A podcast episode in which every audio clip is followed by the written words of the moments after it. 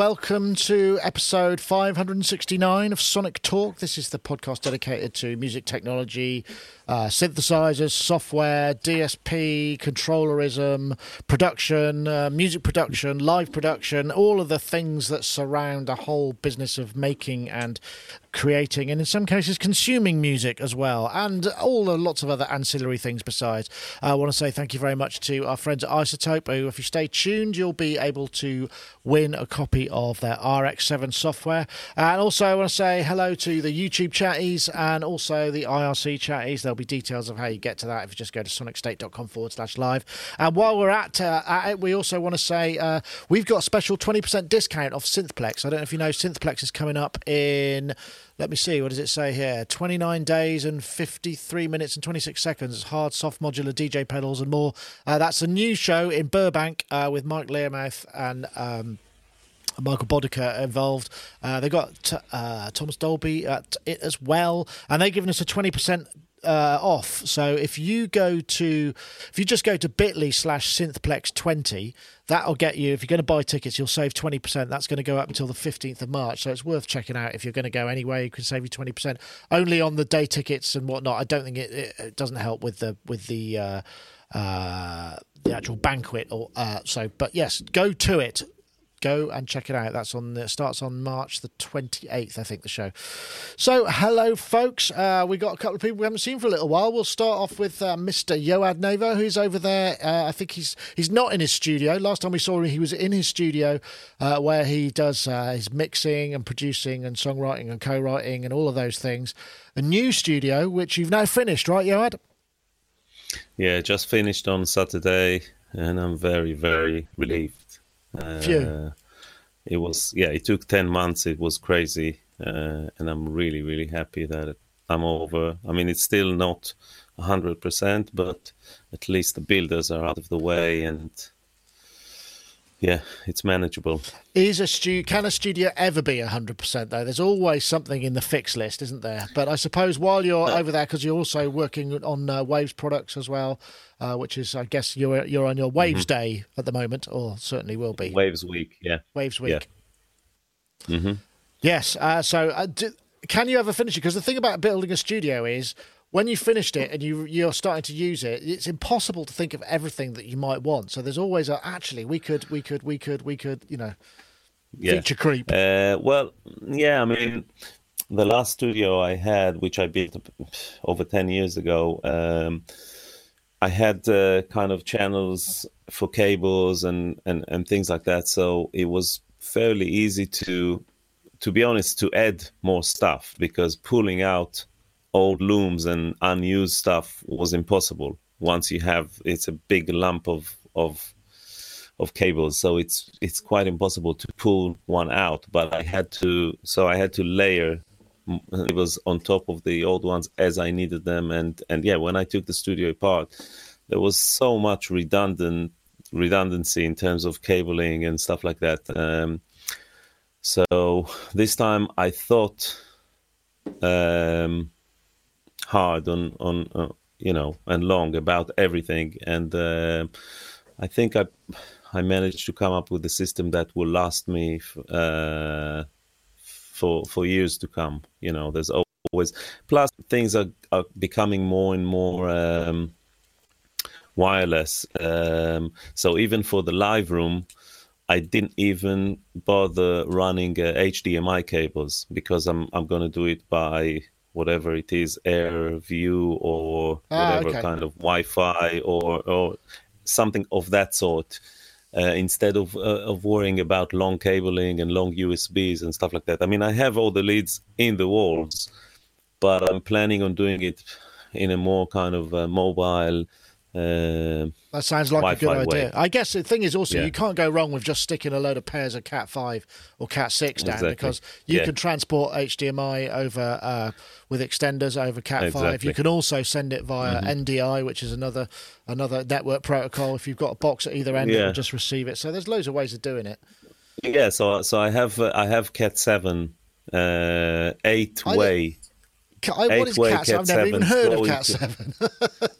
well, you can get Cat 8 as well, but it was like really expensive. Uh, well, you know, I asked uh, the the head of IT at Waves, uh, what should I get, and he said get Cat Seven. So that's what I did. It was very simple. Right. Okay. Um, Sounds like a you know, uh, yeah, exactly. So I put eight eight of the uh, on each like in each room. There's eight way. There's an eight way of uh, of of Cat Seven. So I think that will last me for a while. That'll keep me going. Well, good to hear it. Yeah. So, Gaz, you also And refitted I- your. St- oh, sorry. Okay, you, you also refitted yeah, your I studio just recently. I just Sorry, what did you want to say?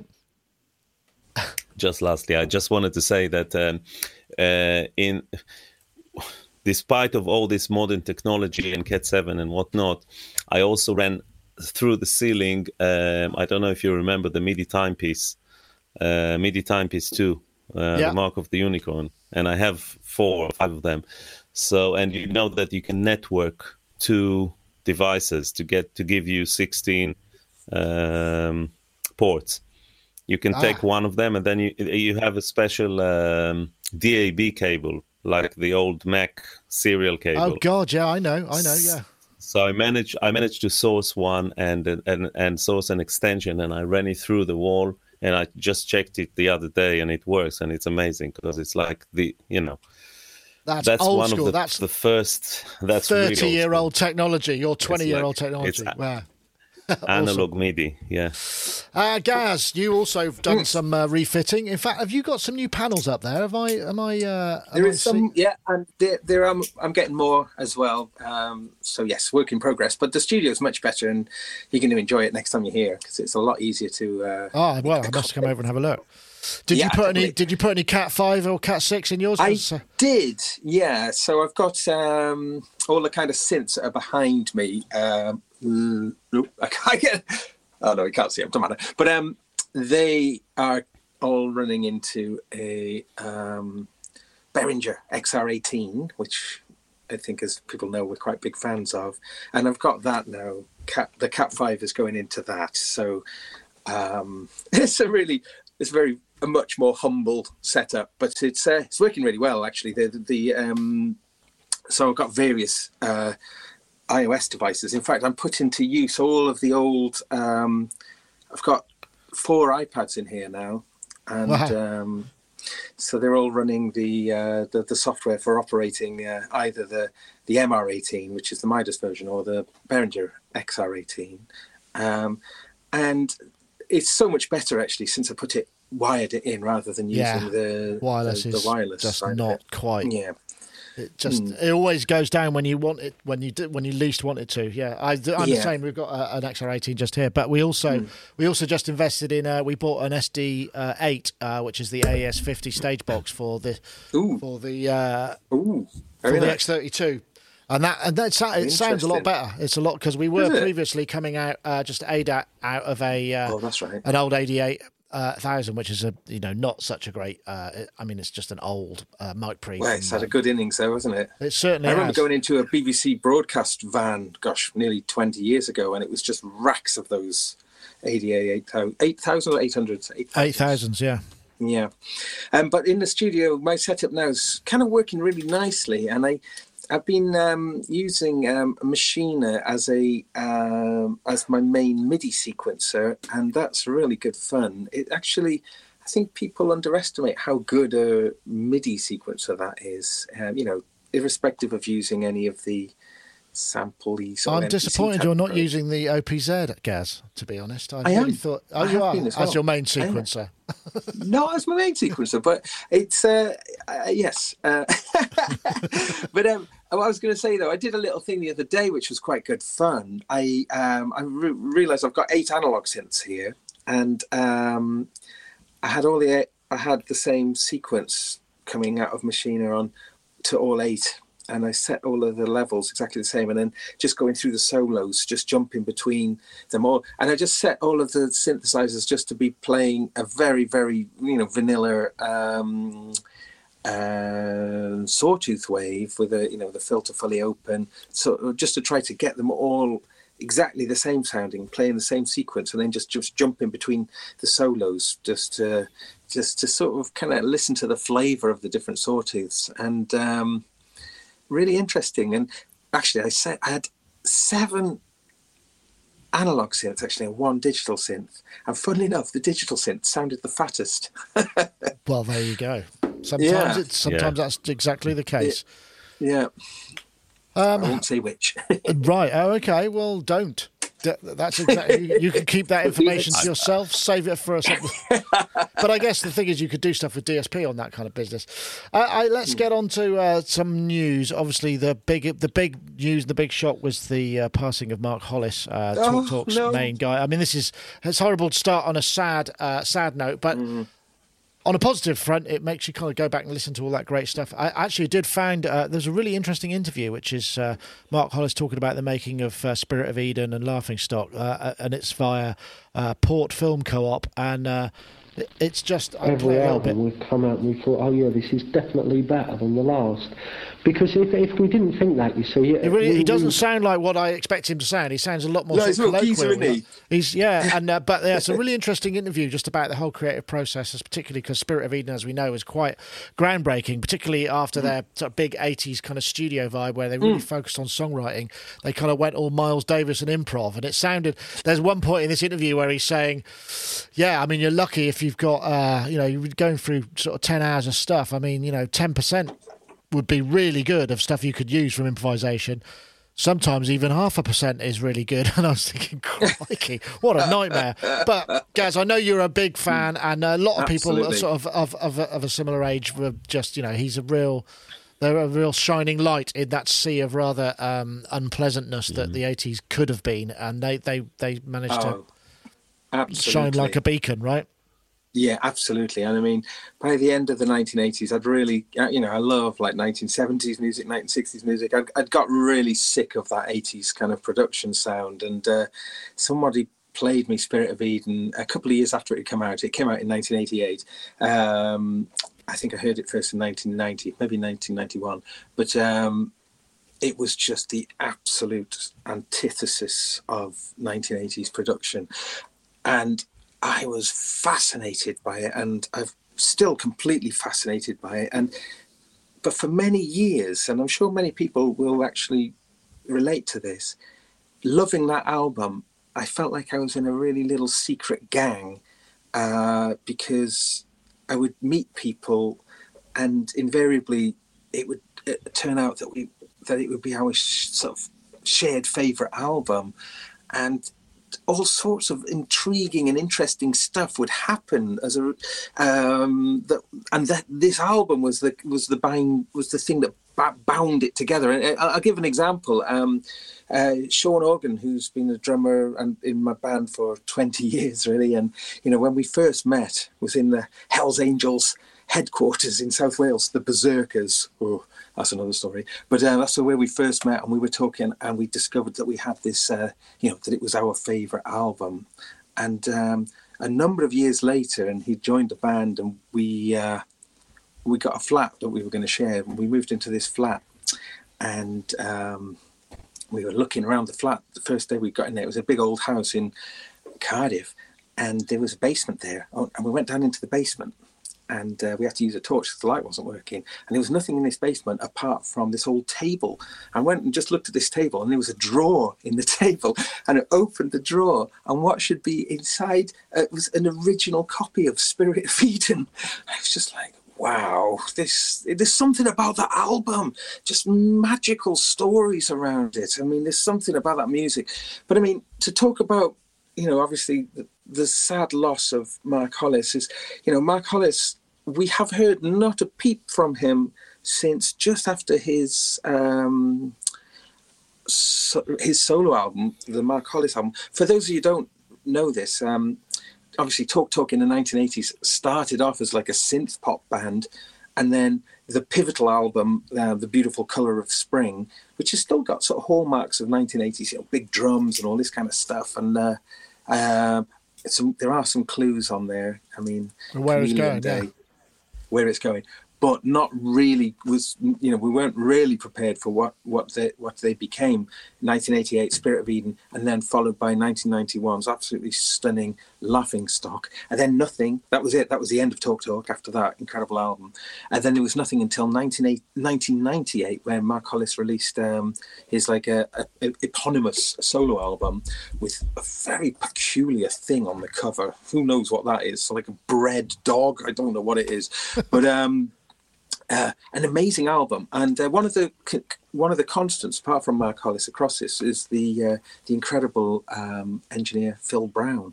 And Phil released a book a few years back called uh, "Are We Still Rolling?" And there's some really interesting anecdotes about the making of these albums. Um, but like Mark Hollis, though, was this you know he retired more or less. Yeah, uh, more or less. There's one. There are a few things. He did produce an album with, along with Phil Brown, um, Jan Garbarek's daughter, Anja Garbarek. It's a great album, very underrated, and she obviously was a huge fan of those Talk Talk albums. Um, but but but that was it. I mean, we didn't. That yeah, was it. sort of disappeared, didn't he? Just got just disappeared. Yeah, good for him. Uh, and yeah, and uh, you know, it's this kind of in a way i mean it's so sad that he's died for sure but i mean you know i mean in terms of his musical output i mean that stopped in 1998 with that album. Uh, and there's so many questions and such a lot of things I always wanted to know. Yeah, it's interesting, isn't it? The uh, the the, con- the idea that you know, eh, that, that's the whole thing about the 27 Club, isn't there? You know, where, you know, if you die young, then everybody remember, but you could just disappear from mm. the scene and still have uh, just as much yeah. of an impact, eh, you And I mean, you can, yeah. you can still just sort of retreat and mm-hmm. people will still go, wow, you know, mm. what was it they were doing? It so, you know, it doesn't have the same kind. I don't know, does talk, talk speak to you in the same way? Um, not in the same way, um, I imagine, as to, to, to you both. I mean, I, I, I loved it and I loved the, the sound because it was like I said, it was it was different and it was uh, kind of lush and and I don't know, just wide and warm uh, and very poppy, which is something that that I really like. The combination of something not being kind of too. I I don't like using the word towards uh, cold and warm and, and, all that. But there was something about it, like I said, that uh, that was just different and. Uh, well, and it's very, very saddening. He was to, a very passionate performer, wasn't he? I mean, his, yeah. his vocal. Yeah, and, and there's something more, about yeah. his voice. Absolutely, absolutely, something about his voice that is really like a, a proper kind of I don't know. Uh, I wouldn't say the one of the voices of the '80s. Yeah, possibly, possibly, uh, definitely in pop. Yeah, um, I would agree. Yeah, and uh, um, yeah, yeah, But Nick, there is something I'd like to say though. Something about Spirit of Eden, which is really interesting from a technical point of view, is that um, that album was actually a, was recorded onto digital, onto yeah. I think Mitsubishi 32 channel sort of digital mm-hmm. tape. They had really good but, good sound. Those machines. Yeah. Oh, right. But they only used pre 1967 front end. So preamps and mics that were from. Mm, that's this. interesting. So in a way, this is kind of how interesting. This was in 19. Well, I presume 1987. Maybe so it's quite ahead of its time in a way. You know, that's what. Well, I mean, how you know this is how we've moved, isn't it? This idea of you know, like a, you know, a digital recorder, but this really, you know, like an esoteric front end, and um, yeah. So I think that was you know an interesting aspect. Yeah, that Mark Hollis album was quite interesting Oh, sorry, go on. Uh, no, just just regarding the, those dash the X80, uh, uh, it it had there was something about it. There was something about it, and I know that uh, that uh, CLA was using them until relatively recently. He was just copy any everything to to like two machines and and run the you know the the SSL automation and all that. There's something about those machines, and I have to say that there was something of a slightly later era. Um, there was something about the Digidesign 888, you know, the the the, the front end of Pro Tools at the time, which was even the, the, the 16-bit version. There was something about it. It sound sounded like like a machine. So even though it wasn't a tape machine, there was something about it that sounded like there was some mechanics. It involved, was going right? into into yeah into a machine rather than uh, a computer, and I kind of miss this uh, because these days everything is so transparent and there's so much headroom and there's so little noise, um, and and perhaps one one of the uh, contributors to, to to to that sound is the noise because um, at one point uh, uh, maybe 10 years back i was i was uh, really obsessed with with dithering and noise um, right about the time when we started doing the modeling uh, plugins and we we came to learn how much the noise and the hum and the hiss and all that um, all those factors were really important to the sound. And this is something that i remember from the old days of of mixing uh, from from analog tape and and sending the different tracks to different reverbs and delays and stereo enhancers and AMS and all that, you get even even if there's nothing playing, you you immediately get that sense that sense of grandness uh, just because everything is like all the hiss and the hum is going through all these effects and and just the differences between the the channels on the desk when they panned left and right you get this you get this sense of i don't know i can't explain it. And at one point i was i was producing um, an album for uh, Noa. Um, she's an, an, amazing singer for for universal. And um, when i mastered uh, I mix it on an analog on a uh, J9000 uh, SSL, and when I and, which is very quiet, so the so the mixes were were kind of were really clean and everything. But then I, w- I just got obsessed about adding more and more and more and more noise until I ended up um, mastering the album with a noise floor at minus 40 and so I obviously faded it and get, because it wasn't like a dither which just runs through a plugin. It was a noise that I added, a stereo noise. I I took I don't know I, I recorded the dither noise of some plugins and converters and uh, not converters some some um, oh what you just added uh, that to the signal and, and, and I added that and I found I fa- I I liked the one that uh, Toast made. So you, you had a, a Rob, it was a CD burner, wasn't it? Yeah. Yeah, yeah, yeah. That, and, that's the, and that was and that was the one that I preferred the most. So I actually, but wow. I actually increased the, the level of it, and then I made sure you don't hear any hiss on the album. So it was just when the music was playing and it was fading before the music ended and all that. Ah, but it ah, just okay. contributed so much to the sound. It was unbelievable. That's Just, uh, really wow. That's a really interesting idea. Just uh, about Mark Hollis, then his his solo album. He, you know, one of the things that typifies these um, these these. I, I think I, I, think of them as a trilogy: Spirit of Eden, Laughing Stock, and the, the Mark Hollis solo album.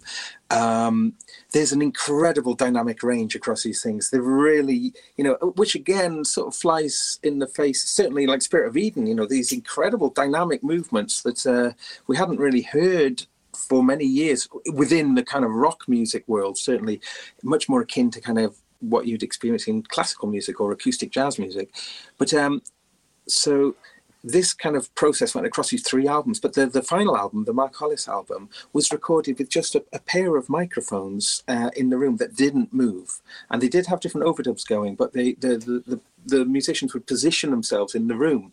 So the mic stayed put. So they would sort of essentially, each layer went down. They would place them in the stereo space by having that as a, a pair of fixed mics.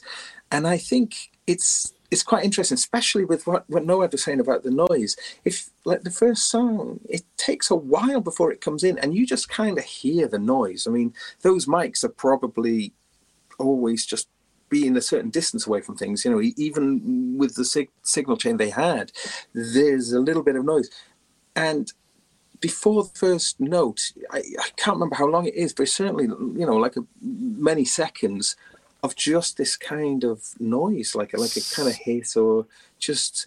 And in and that's your introduction into it and it and it's it, it sets like... up an expectation doesn't it? Noise can be very very useful. I remember uh, mm. yeah there, there are so many ways that it can be used and it, particularly if you if you increase the amount of noise coming because we're so used to not hearing it you automatically think the next thing you're going to hear is going to be really really loud because it sounds like somewhere in the system the gain has gone up more than it should have done. In fact I, I remember they used it i think they used it in the first um, Spielberg uh, um, dinosaur thing, what, Jurassic Park, there was a bit where there was just silence, but then the noise it just got really loud. So it was like some, and and it increased the tension in the room before the big sort of something happened because you've just you just thought that there was going to be some, you know, something really loud is going to happen, and it would psychologically work very well. But uh, that's another story anyway. But yeah, the sad news of Mark uh, Hollis's demise. I mean, there, I'm sure there will. There, I mean, I was looking on YouTube. There's lots of people posting. You can hear the music.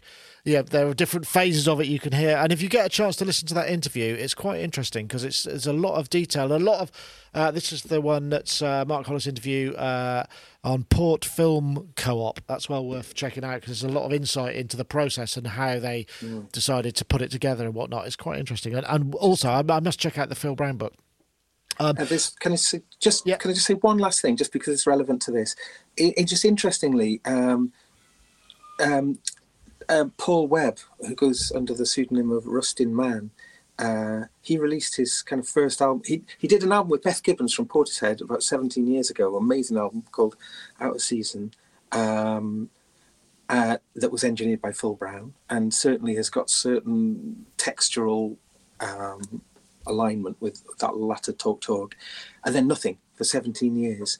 And then Rust, Rustin Man released this album. I think it came out just at the beginning of February. Um, Jamie Little, Little on his um, on his podcast, he did an interview with Paul. Ah, so okay. So it's Jamie Little Music, so we can uh, yeah yeah he's a, he's a hanging with audiophiles yeah, pod- podcast, yeah. Um, and that album. I mean, it's just it's just like a like a sad coincidence, really, that that the first thing to emerge from that Talk Talk stable has happened this month which has yeah. sadly coincided with Mark's passing. But I, I, you know, I've listened to it a, a, few times now. First listen, I was a little bit, ooh, I'm not sure, but it's really growing on me, like like the talk talk stuff, really. So that, right, that, you know, yeah. Anyway, that was it. Thank you. Cool. Well, um, we're just going to have a quick word from our friends over at iZotope, then we'll announce the competition, and uh, we will be back in just a second. RX continues to be the industry standard and leader in audio repair for music and post production. And with RX7, we've introduced groundbreaking new ways to quickly and easily fix and manipulate audio. Take the game changing Repair Assistant, an intelligent helper that can detect noise, clipping, clicks, hum, and more. Also new in RX7 is Music Rebalance, a powerful source separation tool. Drums too loud? Vocals not loud enough? Let's fix that. You can also create instrumental versions of songs by removing the vocal elements. You can now alter the pitch without affecting the timing of your audio, and conversely, alter the time without affecting the pitch with the new variable time and variable pitch modules.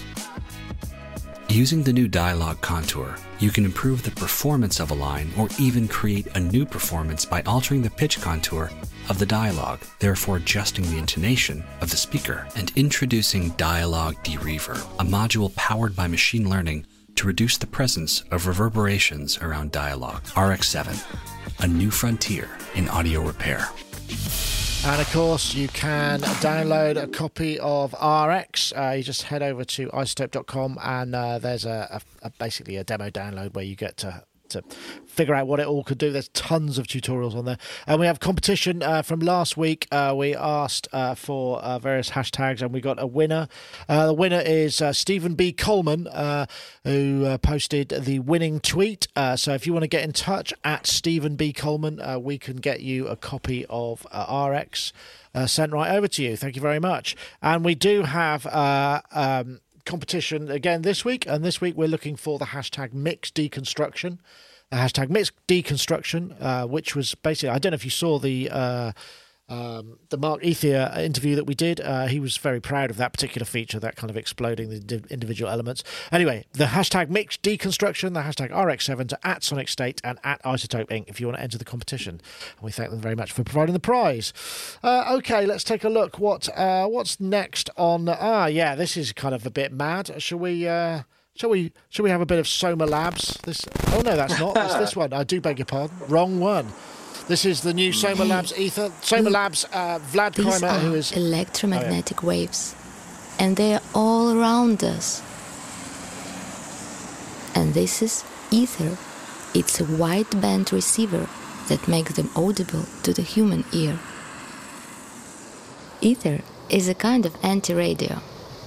Instead of being tuned to a specific radio station, it receives all the interference and radiation that a traditional radio tries to eliminate in order to create a clean signal.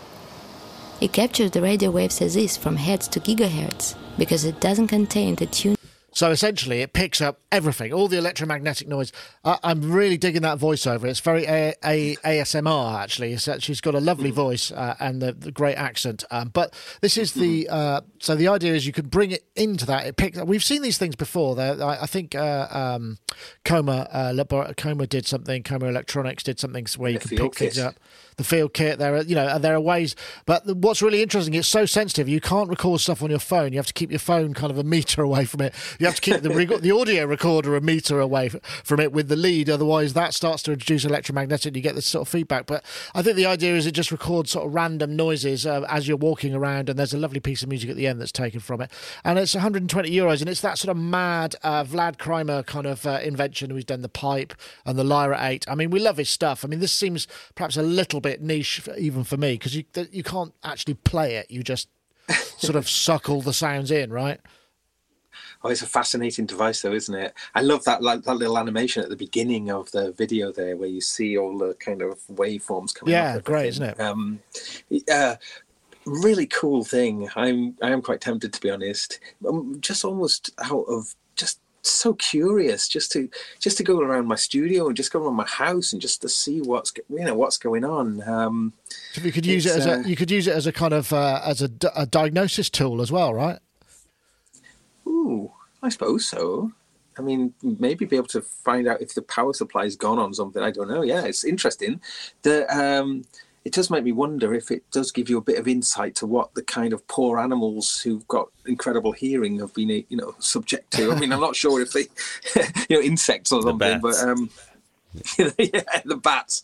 Marine yeah. mammals, yeah.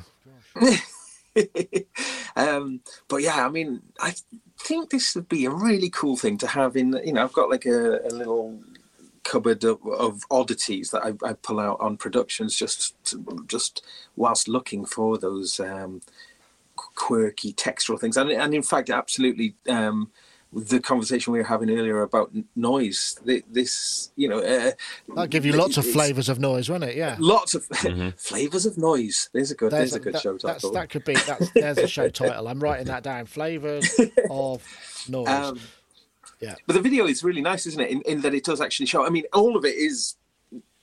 It's not musical sound necessarily. Yeah, but well, sort of none of it is musical sound. Is is is the thing I would get from that. So it, it, that's the only thing I would say. I don't know. Uh, yeah, it does. It does. Doesn't it mean that you're going to end up? I mean, would you want to record eight hours of that stuff and then find Well, a good bit? I, well, you just said something. You said, "Would you want to record?" But my question is, why can't it just record the sounds? It just Uh, plays them, and wh- Apparently, the, what- the, what apparently because it, just even putting something that would be writing to an SD card or whatever would introduce its own level of mechanic, I electro- an RF, which would then be amplified, so it would become self oscillating, if that's such a thing in this sort of uh, context. I. But then, what are you supposed to do with it? Go around you- the tube and and listen to sounds.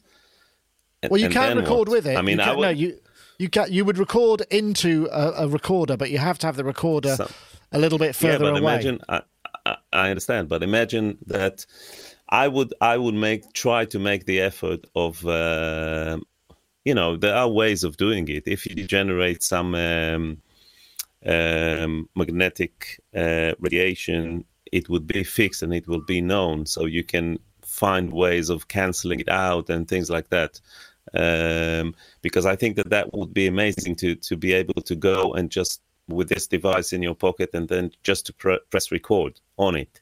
Yeah, I would agree. Yeah. Um, So that would be amazing. Amazing. The other thing I was thinking of, uh, of is, you know, perhaps it can be used to to assist the the visually um, I'm visually impaired. visually right. impaired. Bec- yeah, because if imagine if you have four of those, then you would get a surround image of your of your, you know, uh, Your electronic with surrounding. headphones.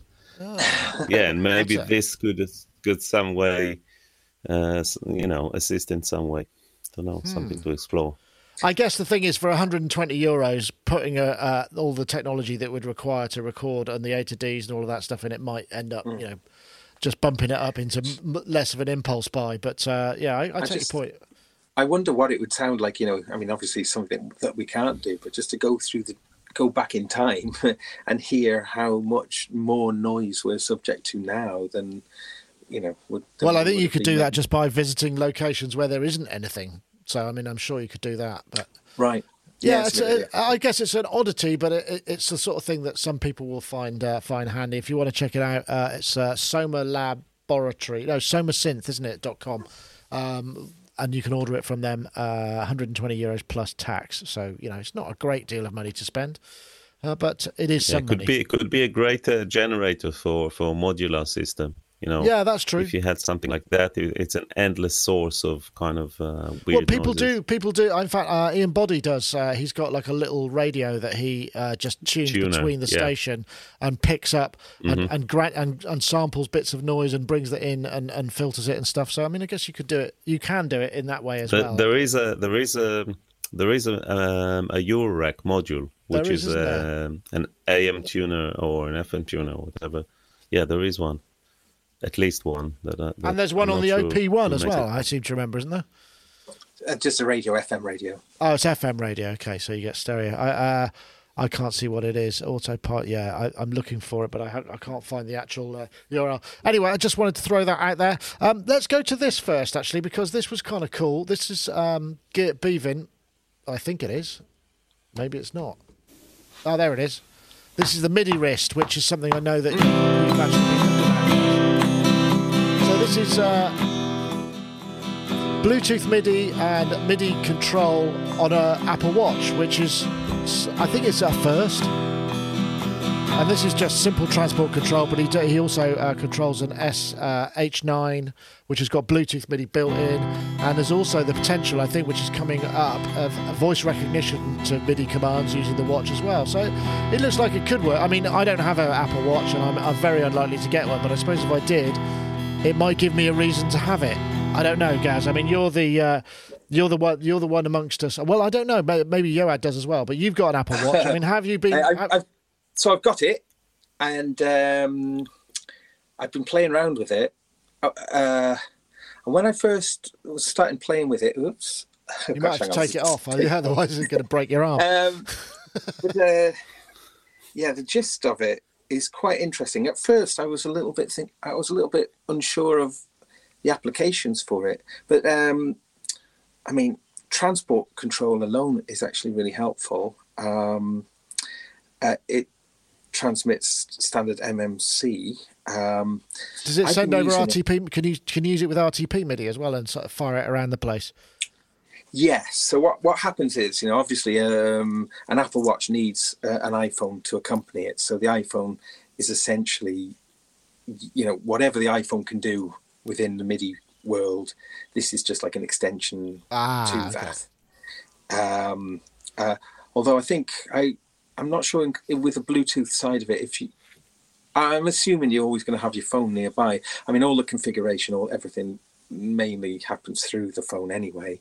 But um, there is some quite interesting haptic aspects of it. So the haptic, you know, this thing has got like a little knocking function. So like when you um, when you say push a button, like uh, so you, um, so there's different pages on on the watch. You've got uh, I'm not sure if I can be able. Uh, let's just get into here. I'm not sure if you can if this is going to be easy to see, uh, but I'm- I'll, I'll, I'll explain it as. as uh, um, you've got main pages. You've got uh, uh, uh, like like a transport window. Oh there. yeah, okay, Okay. that makes Yeah. sense. So when you push those, you get a little haptic reaction. Does it does it Which is- clock? Does it does it metronome back at you? One two three four. No, uh, not yet. I mean, that might be something coming. Here's another co- quite cool thing. Oh, What, the watch. sorry, because It's it's, also a watch. no, because it's off my wrist. It's not. You know, you're not. You really need it to be on the wrist. Um, but you've got a program change, um, which is quite cool. Um, then you've got these uh, these like uh, parameters, and then Yeah, and that. then what you do is you use the the uh, the crown on the side to. Uh, ah, to adjust okay. parameters. And that's actually got a very nice action to it, and it feels quite. Uh, it does feel quite nice. And if you've got multi, if you were to select multiple, oh, God, I'm so. I'm looking at myself. Yeah, it's must hang be very difficult, disorienting. It's tricky. So Sorry, this does, is I mean, it does. rubbish. It does have. yeah. You know, it, it may seem a little bit kind of crazy, and who needs that? But you found that it, you have applications for it, right?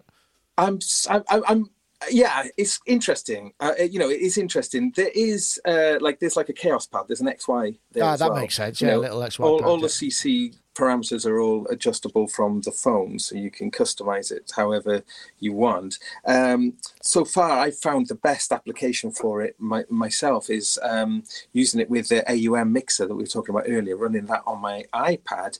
Uh, that just straight away responded to the MMC transport control, uh, which is great because I love setting AUM with uh, a hybrid of uh, physical inputs and um, audio unit inputs and various things like that, and Yeah. and having uh, so you know having that transport control uh, certainly cool. But I really think that what it is tapping into, which I think it is the voice, is the voice control stuff. You know, Yeah, I mean that's Yeah, getting uh, really, really good. Um, let me just Hmm. go to Yoad a second. Uh, Yoad, um, I don't know if you're an Apple Watch user or whether you know. you- I know you've got lots No, of custom setup stuff, but I mean, do you Mm-hmm. do you use do you use touchscreen controllers to control your thing? I mean, I know you build quite a lot of hardware, custom hardware for your MIDI controller. You seem Mm-hmm. to have that fi- in fixed places in your setup. Um, yeah, I mean, I, I would say that if if I was wearing a watch, I would definitely get something like that.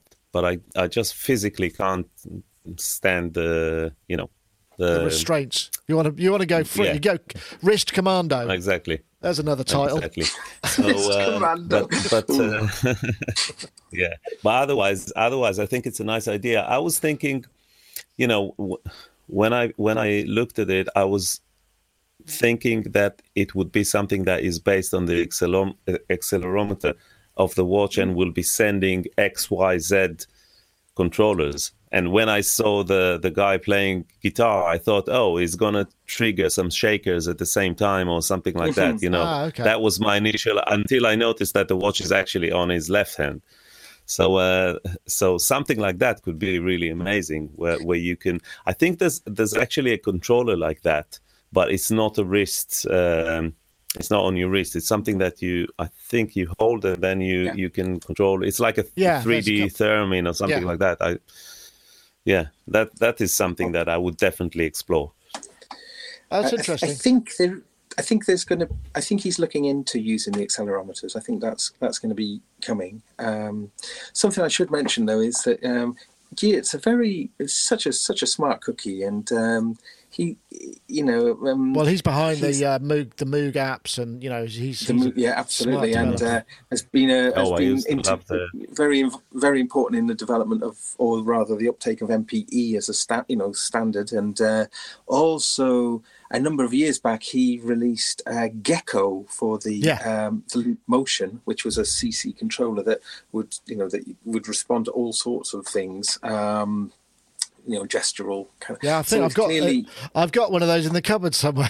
I don't think yeah, I got one here. yeah. Um, but uh, so I think he's he's definitely this is like I think early days for for MIDI wrist, but I do think it's got. I think it is. As I say, at first I wasn't sure. I'm So starting. it's got to legs. find It's got legs. Well, it's got interesting, isn't it? You were talking about voice command, and this is something that's that's also very interesting to me. I mean, uh, I've uh, partic- particularly like recently, uh, Google's Translate has got extremely accurate. We were noticing the captioning it was doing on some of our YouTube videos from NAMM was very advanced. You know, capitalization of MIDI, capitalization of brand names. You know, te- getting technical terms hyphenated. You know, it was like wow, that's like it was 90 Mm. 95 percent accurate, which is astonishing. And for music, you know, you think, oh, that'd be great. But then by the same token, oh, I've got an Alexa at home. And recently mm-hmm. I've been playing the radio on it and I have to shout at it really loud because it can't seem to uh, differentiate me saying, mm-hmm. Alexa, yeah. can you shut up while the radio's on at the same time in itself. So it, it's sort of, it's, it's this sort of, it's a difficult, how do you get it to do that? Because if you're working in music and you're using voice commands, does that mean you've got to turn your music down to be able mm-hmm. to, for it to work? I just, Um, that's, that's just given me a great idea, Nick. Imagine getting like an ice cream van type thing with big PA systems on there. If you've got a new album, a new album coming out, yeah, and just drive around the street going like, so I'm Alexa. Asteroid Deluxe. Hey Alexa, play Asteroid Deluxe, or you know, just blaring out. Hey Siri, Well, it play actually- Asteroid Deluxe. Just drive around actually- everywhere, setting it, it off actually- everywhere you go. That's a good idea.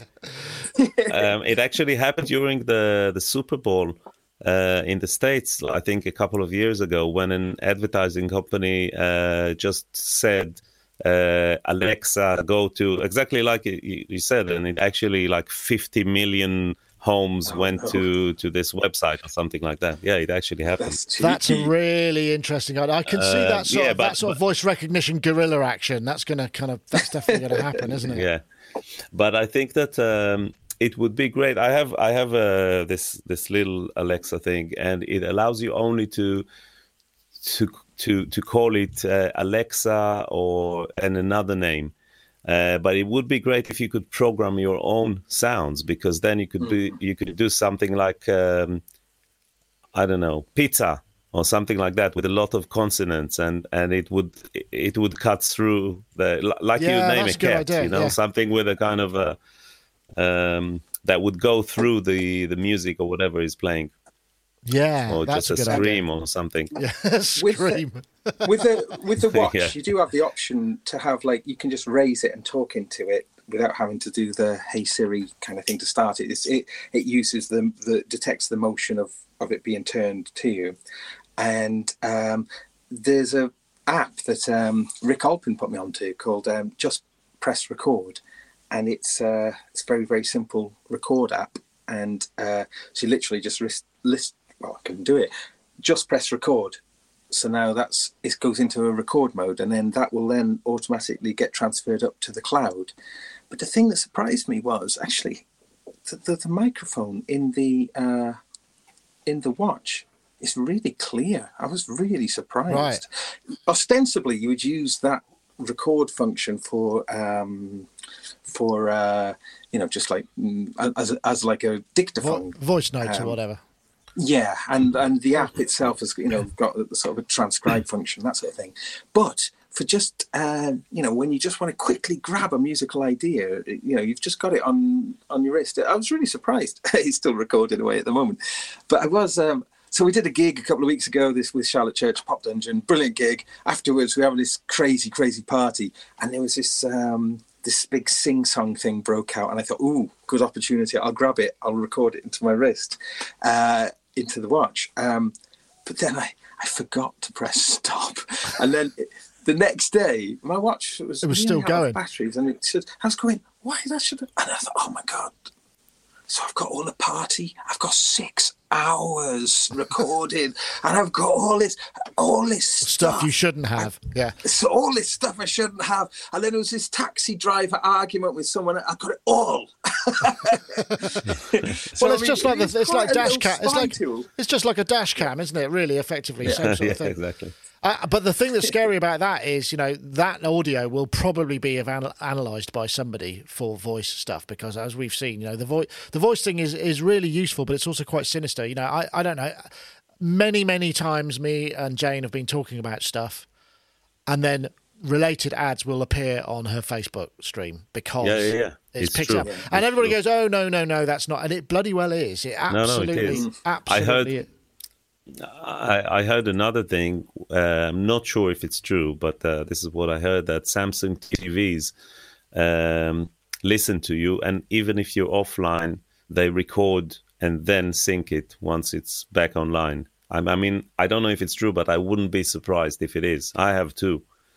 Um, so, you know, Yeah, not sure how I feel about that. I mean, convenience is one thing, but then there's privacy also. I mean, you know, there, exactly. There is, there is definitely a. Well, I mean, that's the thing. You know, if if you're recording and you got your phone out, uh, uh, there's some sort of obvious thing there. But but when it's like recording on on the wrist, there, there's no ev- there's no indication or anything that you're recording. Well, Um, this is the thing. I mean, um, just a, an, an aside. I mean, you can you can fire up uh, instances of Google Translate. You know, you can you can actually buy you know cloud uh, resources where you will just send it audio files and it will translate. So you know anybody can access this this. Te- you have to pay them for that. But I mean, if you're an evil uh, empire, then that's not really a problem. if you if you decide that you wanted to you know release a thing with a mic in it and it just constantly fed the whole lot up to your own little Google box that was then running it all through the uh, the big AI brain. That happens. I mean, you know, and that this this is another thing about audio, I suppose. And, and you know, as much as we find the an, an analysis and the help, you know, certainly iZotope doing great stuff with analysis and machine learning of, of audio inputs. I'm sure Waves have got similar technology, you know, either in use or you know on the on the back burner just to be able to analyze the frequency content of music to be able to learn to you know to learn EQ curves whatever it may be you know a lot of this stuff this data is being processed all the time you know by by various kind of supercomputers all over the place but it's the speech stuff that is is a bit concerning Anyway, that's uh, that's probably getting a little bit off topic, but yeah, yeah. Anyway, what was what was that? that? That was it. Soma Labs Ether. There we go. I think that led to something there. um, and the MIDI watch, MIDI watch. And oh yeah, that's the MIDI watch. Yeah, I forgot about that. Oh yeah, we should also uh, big big uh, great news. Uh, it looks like Jexus, uh, who is WC Olo Garb, is back. This is the guy. I think he's Polish. Been offline for a year. He made. He was the guy who made all the videos. The only synth demo videos for a very long time with this kind of incredibly interesting uh, stylistic video content. I like the rabbit. Oh, yawning rabbit! Isn't that nice? That's a you can't beat it. So uh, I think he starts off with. I'm trying to remember what his first synth is. So he just play. He just. It must take ages to do this stuff, and he's going to be back, and he's going to start kind of getting back on it.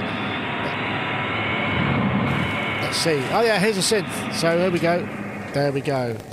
This is. Uh, he also uses really crappy video cameras, but good audio. ESQ1. There's a whole. These are these are sort of some rough cuts of things that he he didn't post, but these are the sort of things he did. He's got, he's always got some great riffs.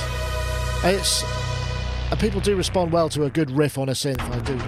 What's this one? So anyway, he's back. You can check him out. I think his uh, his YouTube handle is Jexus, J E X U S. And I, I, know people were saying in the chat room uh, some time ago, you know, Jexus is back, Jexus is back. So hopefully there will be some more stuff from him. And I think um, I don't know, video. Uh, It's, it's like the things that I- I've started doing, the you know, just the little jams on synths. You know, people respond really well to that kind of stuff. You know, they they, they, Oh, they great. kind of are right. happy. They're happy to watch. And I think you know, I, I mean, he's created a bit of a rock for his back in that it's there's all this other other creative input he has to put into it to create that kind of weird uh, video narrative. But it's interesting. It's like um, it's like gaming, isn't it? You know, people are happy to watch people game. You know, there's all those sort of Twitch channels. Yes, yeah, and unwrap unwrap stuff from IKEA and stuff like that. Yeah. Um, but um, yeah, I mean, you know, I I spent a lot of time uh, on eBay at night going through some old keyboards and vintage stuff and all that, and and, and whenever I come across some hardware that I'm not a- that that I don't know, I go and look for videos on on YouTube, and some of them are just mind blowing in the sense that they're so bad. Yeah, You well, know, people who who who do- don't have a clue and are trying to um, with crappy sound. And it's almost like enjoyable to to watch at times. But uh, no, but uh, Jexus's uh, videos are, are really great, and there's something about his sound which is uh, quite unusual, but at the same time. Um, it's like a theme. It's all kind of sawtooth based, and it's really lush, and it's really um, lo-fi.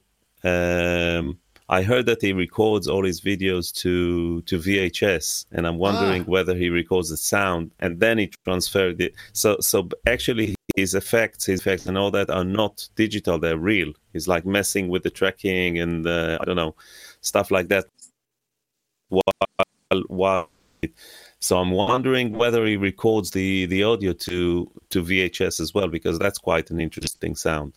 Yeah, well, I mean, there was a whole period of uh, of using VHS tapes to master. I mean, ADATs Mm-hmm. um, legendarily used, uh, you know, as a digital format, but they were SVHS tapes, weren't they? And then there was the Sony F1 system, which was on Betamax tapes. I mean, there's No, but I'm talking. Yeah, stuff, but I'm isn't it? talking about the analog. Yeah, I'm talking about the analog. actual analog. uh, uh, yeah, analog tracks uh, within within the VH, VHS uh, tape. Yeah.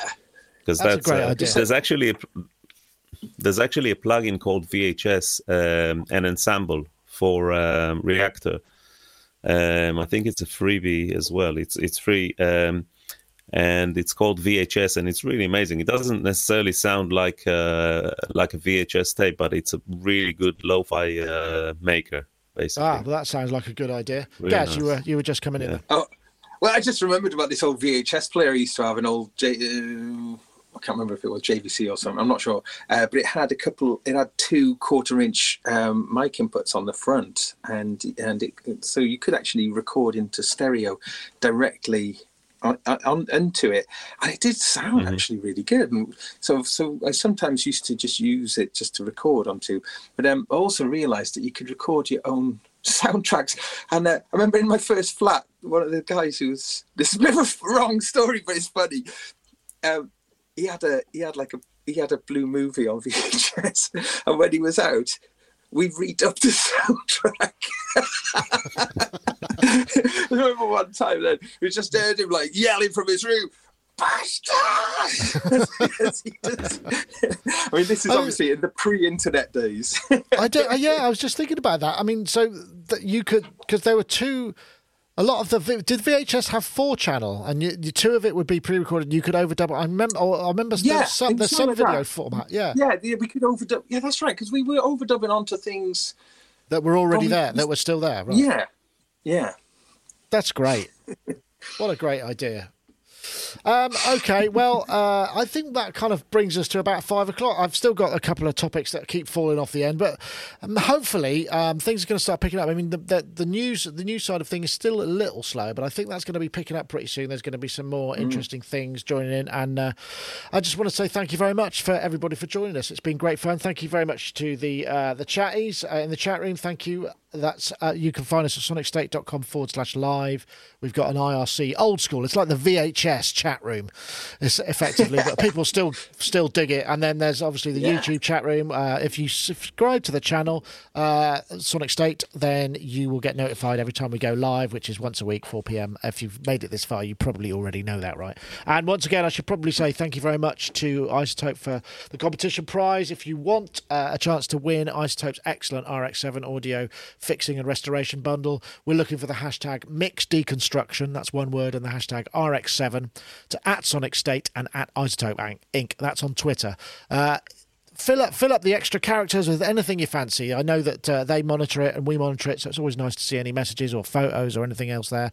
And uh, uh, good luck if you want to enter that competition. But that's it for this week. Thank you very much, Yoad. Thank you for joining us. I hope the rest of your week uh, uh, working on. Um, cutting edge coding products at uh, Waves Inc. will uh, will be a fruitful one. But I bet you're dying to get back to your studio, right?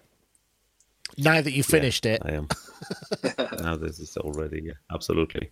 you're pining for your pining for your studio. But thank you very much for joining us, and also Gaz, thanks for My joining us as well. Um, And uh, yeah, we'll we'll get that audio thing sorted out at some point. Did you get your Mac fixed yet, or are you still Oh, it's, Mac? oh gosh, there's a big hefty bill, so it's trying to work out what to do. But I mean, I think it's still its value is still around fifteen hundred quid, so I think it's worth doing. But it's kind of a, hmm, I think yeah, it's just. The, I was going to say though, Nick, I thought that your last uh, Friday fun with the clavinet and Oh, the uh, clav. the Ventris, that's really oh cool. yeah, I liked thought it. I was really watched cool. it as well. I really cool, like man. it. And, Yeah. yeah you know. I love the Friday fun. It's brilliant. I, It's I, just, d- I you know, know. I, I just remember because when I reviewed the um, the the Arturia Keylab Mark II, which is the master keyboard, it came mm. with Analog Lab, and I just remember thinking how great that clav sounded, and how great a mm. clav sounded generally. And they've done a pretty good job of, of creating a sampled instrument.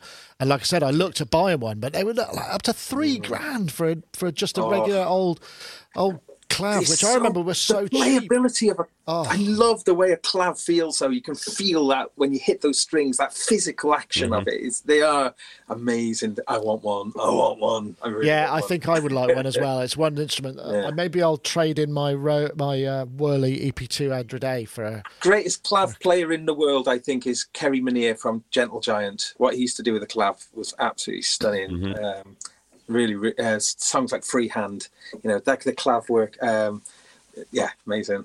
Okay, well, I, I, I, I, if I get one, then I can do another one. I feel like I can't do another one digitally; it would have to be analog. But anyway, Gaz, thank you very much for joining us uh, as well. My pleasure. And uh, of course, uh, we'll head off into the sunset with our traditional uh, wave goodbye. Uh, thank you very much, everybody, for watching. Let me see. Did I actually? Yes, I did start the YouTube video. So we'll say goodbye now. press end, and off we go. See you later.